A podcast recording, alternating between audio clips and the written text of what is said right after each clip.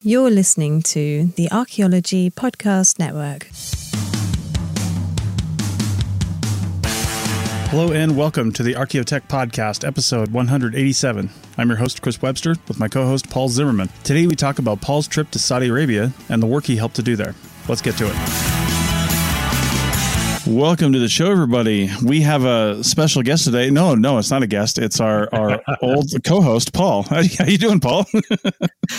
I'm doing okay, though. Um, I, you know, as we know, I was away in the field for two months. Um, I just listened yeah. to all of the uh, the episodes while I was away with uh, with Ed Gonzalez Tennant, and yeah. those were excellent. I mean, I really am a big fan of his and his work, and and I uh, I really enjoyed those. So uh, I wasn't really able to listen to any of the podcasts when I was away, so I've got like 50 hours of podcasts podcasts that I'm trying to catch up on, but, uh, 25 when nice. I listen to a double speed, right?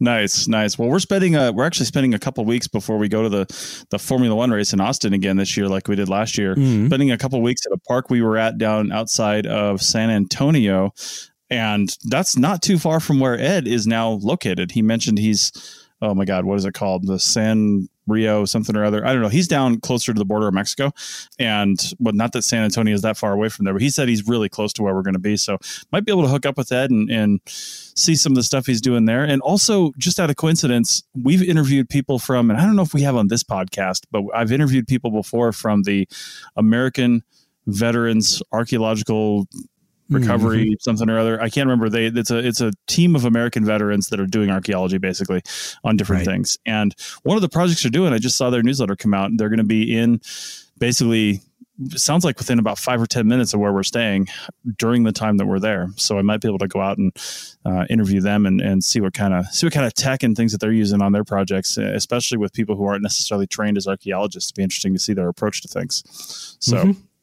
yeah, I'm hoping all that works out during the time that we're yeah, there. Well, fingers crossed. That could be an interesting episode.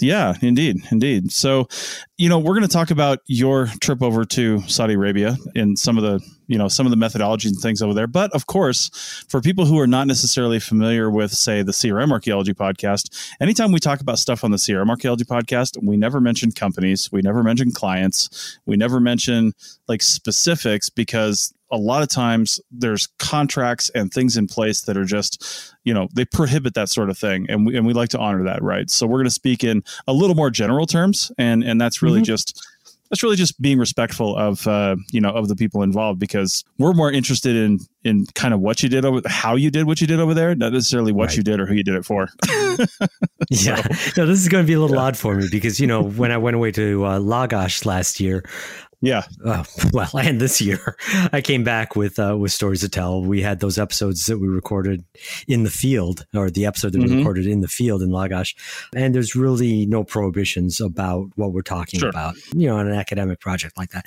I'm sure that certain academic projects there would be things that are sensitive, especially around like human right. remains or you know things that might be considered treasures but we didn't have mm-hmm. uh, we didn't have to worry about that on those this project as you just said it's uh, it's actually a crm project I did not ask for permission to talk about it here, but um, so I'm going to have to be very circumspect. Sure, but uh, but I think I can do it because there is still you know we used a fair amount of tech and uh, mm-hmm. and it was it's an interesting contrast for me having these different kinds of experiences since I got back into archaeology into field archaeology between the CRM projects I'm working on and the academic projects I've been working on, and uh, can do a little compare yeah. and contrast maybe without divulging who I worked for or uh, who they were working for, who they were hired by. Right. I wasn't going to mention Saudi, but then when I was listening to all those back episodes with uh, with Ed, uh, we mentioned Saudi all the time. I was going to say a large Middle Eastern country, but uh, so Oops, I'm sure somebody really wanted to go down and you know suss out what I was doing with whom. They could probably figure it out. Yeah. But yeah, there are certain sensitivities. I know, for example, we were asked to take photographs of people working in the field for for the client mm-hmm. of our own team, and bonus points if people had some of the company's swag on them. Right. However, none of those photos, even though we've been taking these photos, and even though they know that the uh, that the company I, w- I was working for wanted them, and that the client would appreciate them, that over the course of like a month hasn't gone through channels and mm. gotten the go ahead. So I knew that if I was going to ask for permission to speak in something less than generalities, it, yeah. we'd be waiting until December or something until I got that right. permission. So, uh, you know, right. I, I don't think we're going to upset anybody though.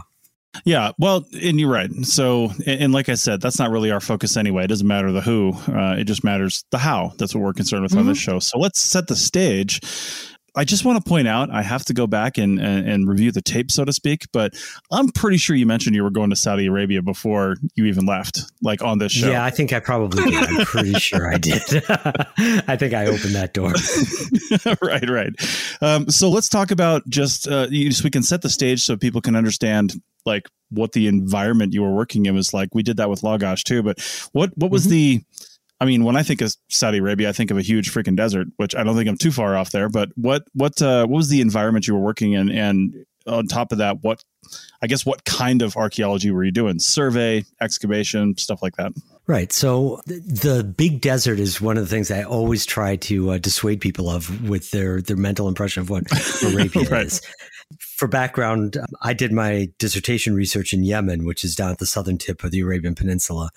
Mm-hmm. So I spent a lot of time in Arabia. I did also work in Petra, which is in northern Arabia. Oh yeah, and yes, big chunks of it are very desert. The entire area is, with the exception of a few spots in the mountains in in Yemen, uh, the entire area is very arid. Mm-hmm. So that that part of your mental image is accurate, but it's not rolling sand dunes forever and ever. Right. There have been people living there since people have been people, you know, so a couple hundred thousand years. And people tend not to live in rolling sand dunes. They live in places where there's things like water and other resources around. So there's a long and deep historical and archaeological tradition of people living in such places predominantly mountains and coastal zones. So mm-hmm. you know, if you look at the Arabian Peninsula, you've got the uh, the Red Sea on one side, you've got the Arabian Sea on another side, you've got the Persian Gulf on the third side. It's bounded by water. A lot of people mm-hmm. live on those coastal zones, and also if you look at a topographic map, you'll see that particularly the west edge of the peninsula is very mountainous. And so we were in Western Saudi Arabia working in, yes, desert environments, very hot, very dry, you know, typically like 110 during the day, but yeah, yeah. 110 going up and down mountains, really craggy mountains the whole time. And yes, yeah. it was a survey. It was a survey and it was different kinds of survey. And maybe we'll get into a little bit of the detail of that. But fundamentally, we were working on a large development project. Mm-hmm. And so we wanted to find out, just like CRM in the US, we wanted to find out what potential archaeological resources would be impacted by that development project. Mm-hmm. So we had a big team and we were doing various kinds of survey. Some of us were tasked with going to sites that were already known, and we had a registry of about a thousand different sites. Okay. And others were tasked with going over with some selected parcels of land and just walking transects to see what we could find. Hmm. Okay. And yeah, so that was the uh, that was the bulk of the first half of uh, of what we were doing. There was those two different kinds of survey, and I participated in both. Okay, it's interesting. You mentioned the the the Red Sea, Persian Gulf, the Arabian Sea. I've never been. Well, I guess I guess technically I've never been to Saudi Arabia, but I've been in all of those seas because I mm. came hmm. through the Suez Canal on the Enterprise yep. back in '96, and then we came down through the Red Sea and we went right around up into the Persian Gulf and did a stop in Dubai and a stop in. Although we couldn't leave the fleet landing area in Dubai, there was a big issue, so we didn't get to see the cool stuff in Dubai. And mm-hmm. then uh, Jebel Ali, which I can't actually remember where that's at. It's in the UAE somewhere. So, mm-hmm. but anyway, it was just such a such an interesting place and someplace I'd want to go back to again and and visit for sure. But yeah, so crazy. So what was the so what was the last half of the the time you're there like? so the last half, well, we were still doing the the, the existing site survey. We finished up the uh, pedestrian survey of those parcels looking for new sites mm-hmm. fairly early on, with the exception of a few that we had to get extra permissions for. And then we were just documenting, ex, you know, previously recorded sites, plus, of course, any other sites that we'd find along the way. And the kinds of sites mm-hmm. that we'd find, it was any time period, archaeological time period. So, for example, early on, we found a, a relic lake bed that had Levallois cores on it. Hmm. That's pretty cool. You know, so very nice. old. That is uh, forty thousand cool. plus yeah. years old. Yeah. Other things were villages that were occupied into the 20th century. You know, so Ottoman period villages right? So a- anything in between. The majority of what we found were various kinds of the dating is a little fuzzy, Neolithic or Bronze Age sites that were mostly either like rings of stones that were probably residences, mm-hmm. very large rings of stones that were monuments of a kind, and cairns that were mostly burials. So, and okay. a whole variety of different kinds of, you know, different variants on all of these, how they were built, where exactly they were situated on the landscape, how many of them would be found in relationship to another, whether you would find the, the like residential rings next to the cairns or in totally separate areas. You know, there was a lot of variability on that, that side, but we did see enough of these kinds of sites that we started pulling out different patterns, mm-hmm. you know, what we could expect in association with something else. Uh, and that was really fun. I mean, again, back to my um, yeah. to my dissertation, I love working in Arabia. And I'd kind of forgotten that. And mm-hmm. I was mm-hmm. brought on this project because of my knowledge of, of Arabian archaeology. And within you know 15 minutes of getting out there the first day it all started washing back. I'd forgot. I hadn't used any of this stuff for 20 years. It all started right. coming back and it was so much fun to see this uh, you know and the variety of sites and the people that i worked with and the people that we met there you know the locals. Mm-hmm just the whole suite of it was really enjoyable. Awesome. All right. Well, let's take a short break and then we will come back and, and continue this discussion about your time over there in Saudi Arabia. We'll be back in a minute. Welcome back to Archaeotech 187. And we are, well, we're talking with Paul on his uh, experiences in Saudi Arabia the last couple months doing some work out there. So let's let's get into a little bit about. Uh, obviously, this is the Archaeotech podcast, so let's talk about how you guys were doing things. And I, I want to take a short detour before that, and just ask you I guess really quick what the recording methodology is over there. You know, I'm thinking like, you know, Nevada uses the IMACS forms to record sites, California the DPR. Does that area or maybe I don't know if there's provinces or states within Saudi Arabia, but do they have their own regimented, you know, this is how we record archaeology sites in this area? Cuz I, I know actually some countries don't, right? It's kind of like the Wild West. Yeah but some countries do and they're very into their their cultural history and and have very specific ways to record it so tell us a little bit about that if you can yeah, it was to the extent I can talk about it. It was a little jarring to me. There isn't yeah. a, uh, a formal format for how to record sites, and the registry that we yeah. had was kind of all over the board, both in terms of the uh, the terminology that was used and the detail that was provided to us of the pre the, that roughly one thousand pre existing mm-hmm. sites. Mm-hmm. I didn't always agree with what was called a site. mm-hmm. Oftentimes I felt like, well, this site and the next two over are actually the same site. And sometimes I said, uh, well, this site and the uh, next site on the list, even though the list is two sites, yeah, they're really one site. Yeah yeah, well, happens all over the, the world. Just the way things were split and lumped together. Yeah. Uh, anyhow, so yeah, the uh, the Saudis really opened up. Uh, there was work done, archaeological work, particularly in the seventies and eighties, and then they were mostly closed to outside archaeologists until about five years ago, and so okay. they are really trying to ramp up their uh, their expertise in the field of their own archaeology.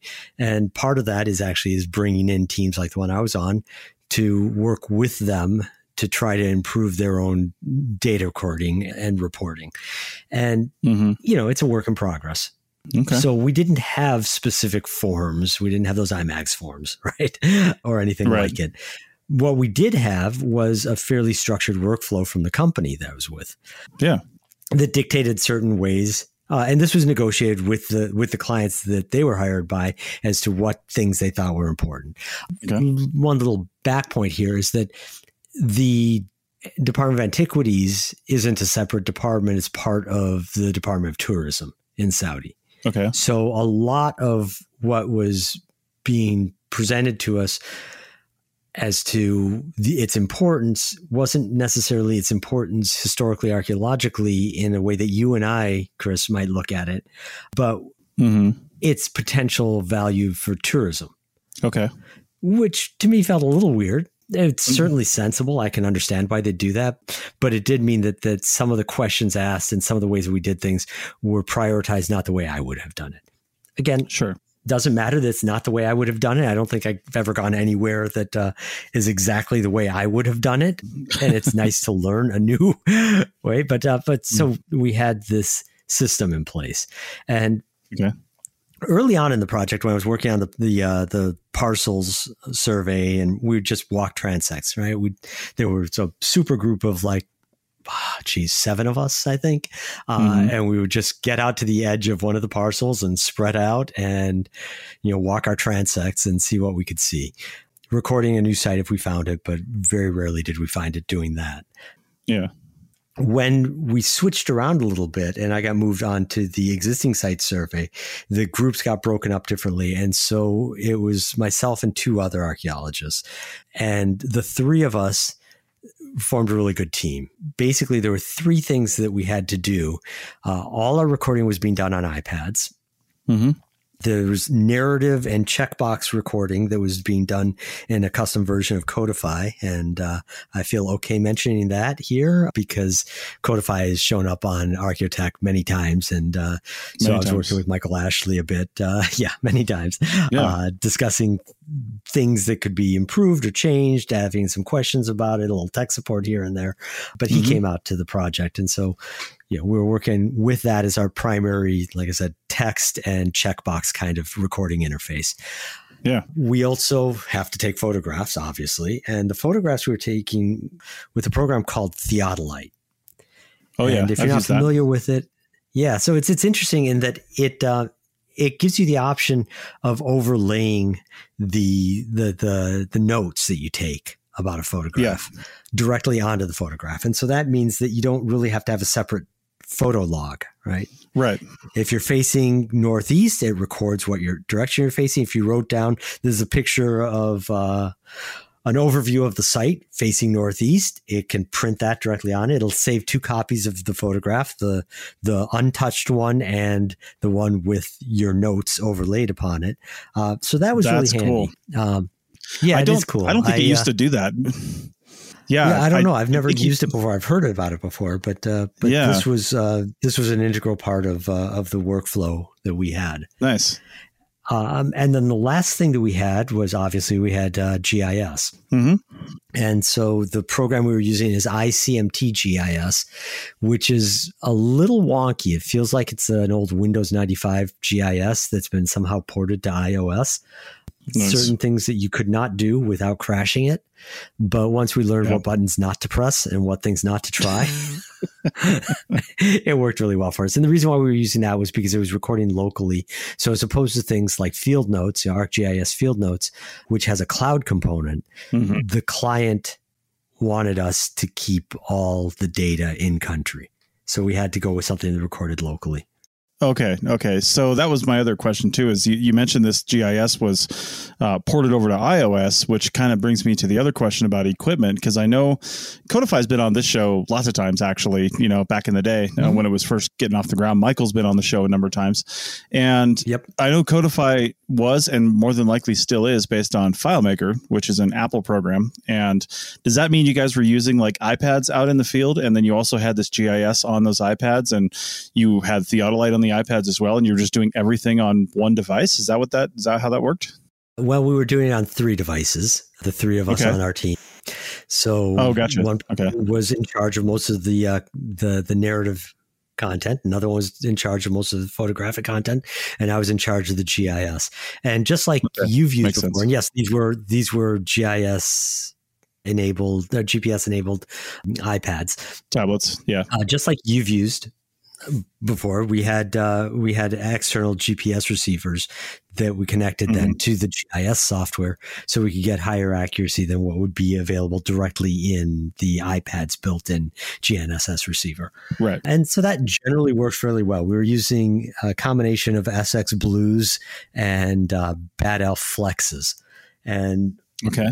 you know, there were some issues with the bad elves in particular. There was also an issue that we uh, had a whole bunch of external antenna cables that were a bad batch and they had the tendency to fall apart in the heat. Oh, so when it's 110 out, you don't want your yeah your, your antenna cables for to just like melt and fall apart. But they sure did that. Well, I feel I feel like 110 is beyond the capabilities of a lot of things. I'm curious to see how the iPads handled 110. You have to keep them out of the sun, right?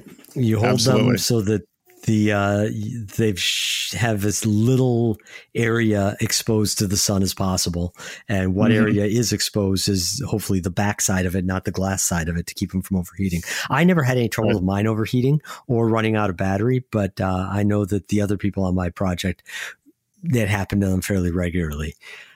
If you're conscious of it, though, yeah, it, it, you can you can mitigate that. So, and you did a good job on that. 'Cause, I mean, you use tablets up here in Nevada too. I'm, I say here, I'm not in Nevada, but in Nevada on the projects we worked on, and I wouldn't say it was 110, but it was definitely higher altitude, so more UV exposure to the glass, and and and Right. definitely not cool in some of those areas. So, a lot of the same strategies employed, I'm sure. Yeah, and you know, and I've used the iPads very effectively without overheating. Fortunately, um, Yeah. at Lagash in Iraq. For me, right now, the biggest ding I've got against using iPads in the field, and I I wouldn't do without them because they're they're really integral to the way that I think about data collection at this point. But to me, the Mhm. biggest ding against them is screen brightness. Right, I'm Oh, yeah. working in parts of the world that have a really bright sun. You know, if we had Yeah. that problem in Nevada, um, I've had that problem in Iraq, and now I've had that problem in Saudi, where you just can barely see what's on the screen because the sun is beating down too hard on it.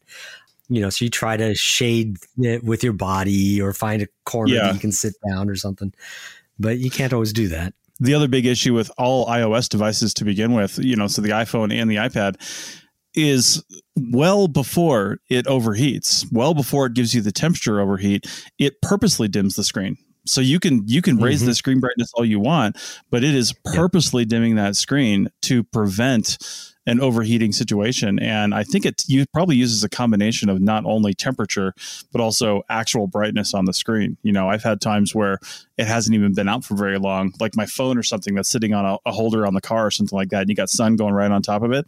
That screen will go Oof. go to a, a certain level of dimness right away, and there's just simply nothing you can do about it unless you cool the device down.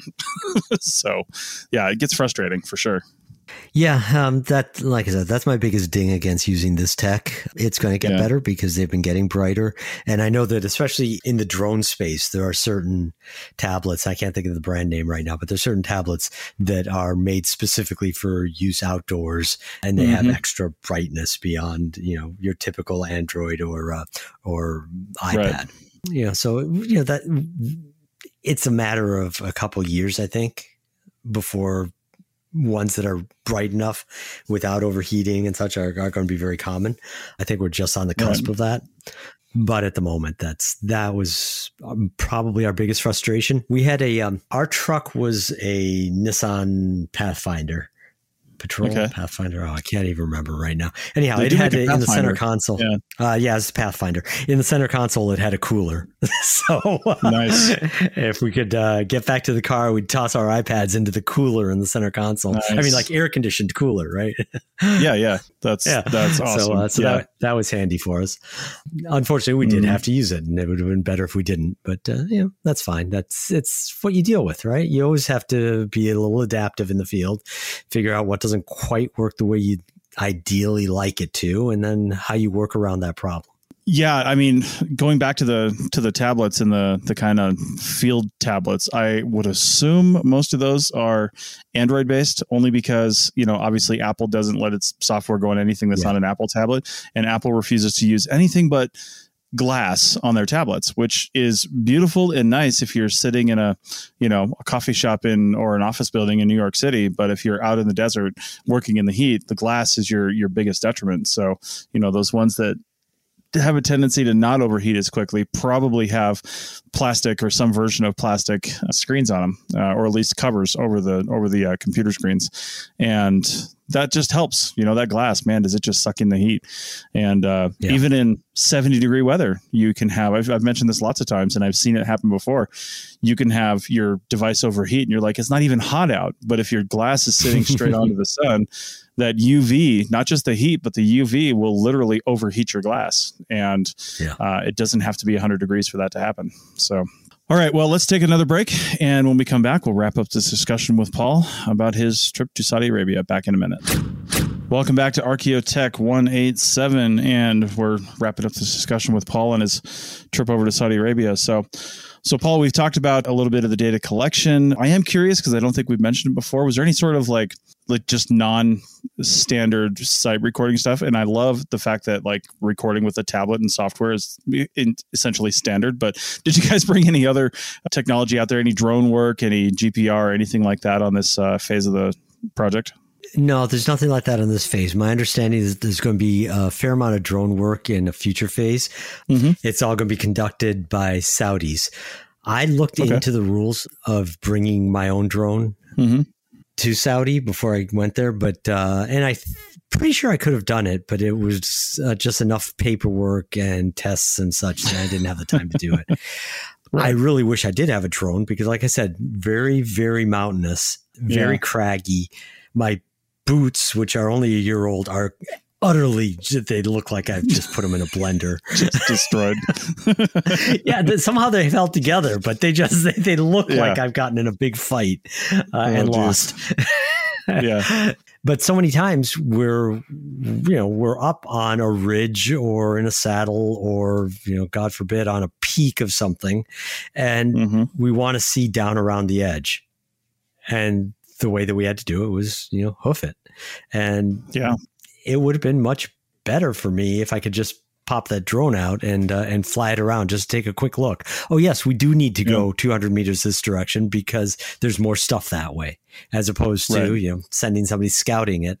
You know, fortunately nobody got hurt. Um, I'm really you know that was a great thing is that it was kind of like an academic project Mm-hmm. But everybody staffing is an experienced CRM professional. And so nice. A lot of the kind of silliness you'd get from having somebody too green in the field did not happen. Right. Okay. You just that's People awesome. knew their physical limitations.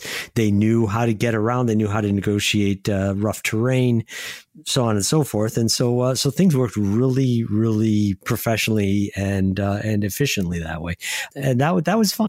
You know, when I got into field archaeology, I wanted to combine the, the CRM and the academic archaeology and you know, pick and choose. And so this one was a was a very refreshing balance. Partially, I think, because. Mm-hmm uh, some of the principals on the project themselves are, um, you know, came from academic backgrounds and specifically academic backgrounds with experience in Arabia. So, you know, right. when I got to hang out with them and we could geek out on Arabian archaeology, that was a lot of fun. But yeah, the, nice. all the CRM people I worked with were just no nonsense. They knew what to do. And that actually does kind of speak towards some other things. Like Rachel and I recorded an episode, the last episode of Archaeotech, about field like technology mm-hmm. that can help you not only keep you efficient but keep you safe in the field as well in some cases and when you combine yeah. that kind of stuff with professionalism and just an understanding and not not only professionalism but experience mm-hmm. things like the the tragedy that happened with the young lady in, in louisiana a couple of months ago you know it's just underlying health conditions notwithstanding you can really work in any environment if you're well prepared for it. You know what I mean? Like if you know what you're getting into, you've uh, hopefully been there before, and you understand all the things that you need to do to actually be successful, and you do those things. More importantly, you stick to it. Then I feel like you can really just work. You really could work anywhere in any environment. You just have to be prepared for it. You know. So, and you guys, I think, prove that. Yeah, and I think another thing that's interesting too to me is that uh, so many of the tools that we use. You know, I told you about these three particular programs, but a lot of the work that we did was you know trying to find how to get into places. So we were using Avenza, right. which we've talked about before. We were using Google Maps. We were using Google Earth, mm-hmm. tools that weren't specific to working in Saudi, tools that we've all gotten comfortable using in the US and other parts of the world as well, just because that's what you use. Yeah. Did you have online access in the field or was everything downloaded? Yeah, no, our internet access was weird. Where we were living was uh, in a small town. We it was a big crew, so some lived in a bigger city. I lived with the other half of the crew in a much smaller town, mm-hmm. kind of in the middle of nowhere. We didn't have regular internet access. We all had SIM cards and would tether our equipment right. to that. Most of where I went, I had you know maybe a bar or two of 4G. Mm-hmm. Most of where I went, which was good enough to like kind of download the latest whatever from Google Earth, but it wasn't guaranteed. And so there were plenty of times that right. we had to, you know, rely on whatever we'd preloaded in Avenza uh, in order to find our way out to a site. And you know that worked uh, again it mm-hmm. a lot of it just comes down to you know having a suite of different tools that you can use and pick and choose what's going to be best at the moment and also like i said about the uh, the the archaeologist being experienced having that experience so we didn't have to like agonize yeah over what tool should I use to find out how to get to my site. Here are three tools. I'm going to use the ones that are going to work right now because I've used them all before. Thank you very much. you know? Right. Right. Exactly. Yeah. So, uh, so, so that, that was good. The uh, but the internet access was um, an issue, particularly like uh, the PDF reader that we had for that site registry updated itself. Well, needed to be updated twice when I was in the field and couldn't mm. actually take the update because I was out of out of cell coverage. I used up wow. huge, insane amounts of data on my cell plan. I kept on having to re up it. and uh, yeah. yeah. so that that that also wasn't perfect, but you know, again, yeah. uh, nothing's ever perfect in the field. You know, just as long as it works well enough. Yeah, that, that's where we got to. Okay. What about offloading data at the end of the day with those internet issues, or did you guys send all the send all the tablets back with the guys who were going into the city? No, um, we, well, we definitely did the, the latter uh, on occasion, mm-hmm. but we weren't going into the city frequently enough. So we would offload the data. And so we had a workflow and server set up so that we could get the backup file from Codifi, shape files out of the GIS, uploaded to the site. The uh, the photographs that we took were backed up locally and uh, you know onto hard drives and then uh, and some of the photos were imported into Codifi, and so became part of that uh, that Codifi export. Mm-hmm. But you know there was a, a, established workflow, established naming conventions where we had to put things, and the only trick that we had was that those Codifi files, if they had photographs in them, could be pretty large. So we couldn't upload sure. them from our living room where we preferred working.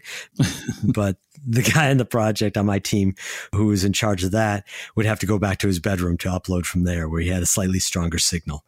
You know, and nice. it was a matter of, you know, taking 10 or 15 minutes to upload from his bedroom versus a couple, you know, hour or so from, uh, sure. from the living room. So that we just had to work around that. Again, not a killer. The other thing, actually, and I hadn't mentioned this, my ticket plane ticket got messed up. So I ended up working into the next phase of the project.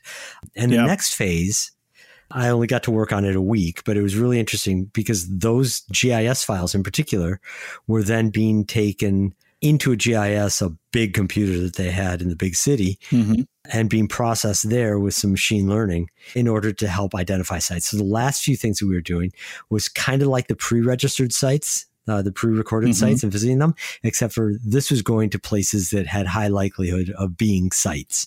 Okay, and so we would go there and record either the the presence or the absence of sites that the computer had spat out at us. So that was nice. exciting to be part of that project. And that's part of the whole thing that had been sold to the client, the development of this system. And mm-hmm. you know, so I got to work on it on the the data collection, the initial data collection, but then also some of the ground proofing afterwards. So that that was a lot of fun for me just because I do think that this is an important way forward. You yeah. Know, allowing as we have better and better access to uh, to satellite and aerial imagery of various kinds, allowing the computers to do some of the predictive work that uh, before it would be done by you know by archaeologists poring over photographs. Now I let the computer mm-hmm. chug away and do that, and then spit back. You know, here are some likely sites for you. Nice. That is kind of the dream, isn't it? That's awesome. I love yeah. it. All right. So, anything else that uh, we didn't really get to that you think you should mention about this project? Uh, no, there are going to be more phases of it, provided that yeah. uh, the client continues to be happy with the work that was done. Uh, I'm hoping that I don't get anybody in trouble, uh, especially myself, for what I've said right now. But uh, but I think it's vague enough. But it also, it in some ways, I, I feel like I got a little bit of a glimpse of the future of how a big project like this will be carried out. You know, it nice. was born digital. It was digital processing. It was a collaborative effort between a lot of different uh, field specialists, right? Mm-hmm. Uh, not just not shovel bums, not not uh, you know, field techs, but people who, even if their their official title was field tech, were so experienced that they were excellent at it, right? Yeah. And you know, an academic component and tourism component and uh, you know a preservation component all these different things converging yeah it was a good project i was really glad to be part of it and i'm awesome. hoping that i continue to be part of it Nice, nice. Well, that's great. So it was awesome hearing about those experiences. And uh, I don't know what we're talking about next time, but I'm sure it will be fascinating. So it's good to have you back, Paul. Before we close out this episode, I need to mention that over on our member Slack channel for Archaeotech, if you're not a member of the APN, go to archpodnet.com slash members and you can check it out. We've had a few new members just today. And Walter Ypperman, who was on this show talking about archaeology in Flanders, mm-hmm. which I always forget is like a region of Belgium, right? yeah. yeah. He uh he liked our episode that Rachel and I did on different applications and things like that for uh, field archaeology and gear and stuff like that. And he has his own list of things that we didn't mention that are over in the uh, in the Slack channel. So I'll have you, uh, if you're a member, go check that out because he's got some good stuff over there. Uh, if you're not a member, then please archpodnet.com forward slash members and you help us out. It's only seven ninety nine a month or you can get 25% off by going through the for the whole year just like jordan and a few others did today they got their the annual membership Yay. so we really appreciate that i know right so we, we love it when we can bring more people in and, and you know honestly mm-hmm. not only does that keep the lights on but i mean i just love having and seeing these conversations take place amongst members in the slack yeah. channel right and that's just that's kind of why I wanted to start this whole network was to generate conversation and and get people talking about this stuff. So I'm glad to see it's happening over there. All right. Well, with that, I think we will uh, sign off this week, and we'll be back, like I said, in two weeks with uh, another great episode. Thanks again, Paul. Yeah, thanks, Chris. Um, glad to be back. Glad to talk to you again. And uh, yeah, we're going to have some. Uh, I've seen a few articles while I was away. Didn't get to read them because you know that internet issue. right. Yeah, I, I, think there's going to be some uh, some good content coming up. Nice. All right. Well, thanks everybody, and we'll see you next time. Take care.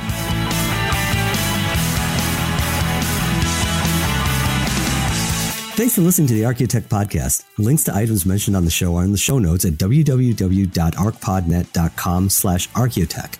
Contact us at chris at archaeologypodcastnetwork.com and paul at lugal.com. Support the show by becoming a member at archpodnet.com slash members. The music is a song called Off Road and is license free from Apple. Thanks for listening. This episode was produced by Chris Webster from his RV traveling the United States, Tristan Boyle in Scotland, DigTech LLC, Cultural Media, and the Archaeology Podcast Network, and was edited by Chris Webster. This has been a presentation of the Archaeology Podcast Network. Visit us on the web for show notes and other podcasts at www.archpodnet.com. Contact us at chris at archaeologypodcastnetwork.com. You've worked hard for what you have your money, your assets, your 401k, and home. Isn't it all worth protecting? Nearly one in four consumers have been a victim of identity theft. LifeLock Ultimate Plus helps protect your finances with up to $3 million in reimbursement. LifeLock alerts you to identity threats you might miss, and if your identity is stolen, your dedicated U.S.-based restoration specialist will work to fix it. Let LifeLock help protect what you've worked so hard for. Save 25% off your first year on LifeLock Ultimate Plus at lifeLock.com/slash-aware. Terms apply. Come.